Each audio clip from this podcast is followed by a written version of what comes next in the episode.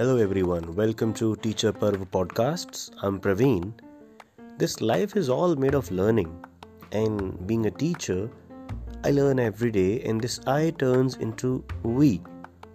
There's a formula to succeed in teaching as well as in life. You consider the whole world part of you, a good part of you, and when you are teaching, you're not teaching someone else, you're teaching yourself. And when you are expanding yourself beyond the classroom walls, you're actually trying to reach out the parts of your own self. You're teaching, you're healing, you're empowering not others but yourself. And when you join teaching, you're not afraid of experimenting with your own self. You're operating on you you're expanding, you're enriching, you're adding to your own happiness, your own strength. And when teachers enter the classrooms in this age of modernism or advancement or even complexities and confusions, I shall advise them to celebrate teaching, believing that they can actually bring a change not just in the lives of others, but in the lives of uh, uh, those who are not even in their contact or even their own life is going to be transformed. As a teacher, I feel that we are on a never ending pilgrimage. This journey, which is a religious one, which is based on certain rituals, of course, not instructions, but participation and collaboration, is never ending. This pilgrimage is to my own inside. This is just about me. This is not just about uh, taking the, the curriculum or the examinations or the assessments. This is about letting the other people see the good in them. And when we celebrate Teacher Parv or we celebrate what teaching is, we also empower and make this world a better one. And we also safeguard learning, we give it a permanency. So, when we are talking about how you can become a good teacher, of course, there's no formula.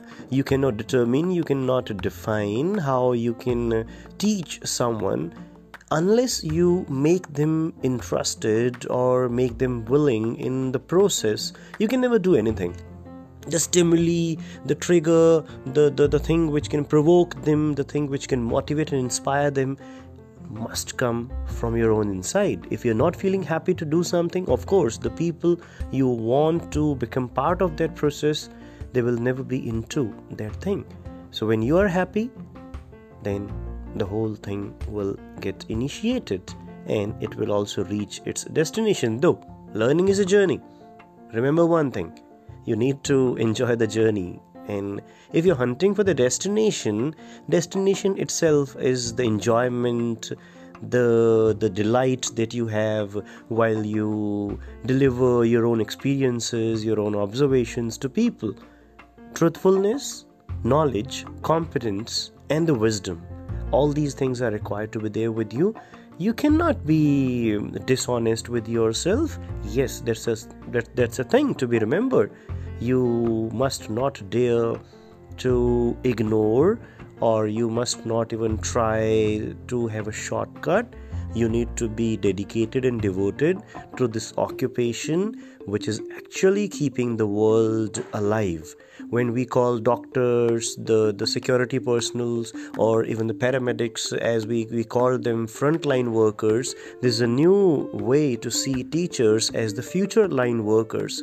And when you have future in hand remember one thing you have borrowed it from them who are yet to come. So when you teach the current generation in your hands when you teach them about making a good life making a good career as well when you when you teach them to become good human beings you're actually just doing something which is assigned to you and uh, this is your duty so enjoy it and celebrate becoming a teacher and being a teacher Thank you very much. This is Praveen Sharma signing out for some time. We'll be back again with the same happiness and the same uh, feeling of uh, being a teacher who feels lucky and fortunate to be into this occupation, to be in this domain of serving my own self. Thank you.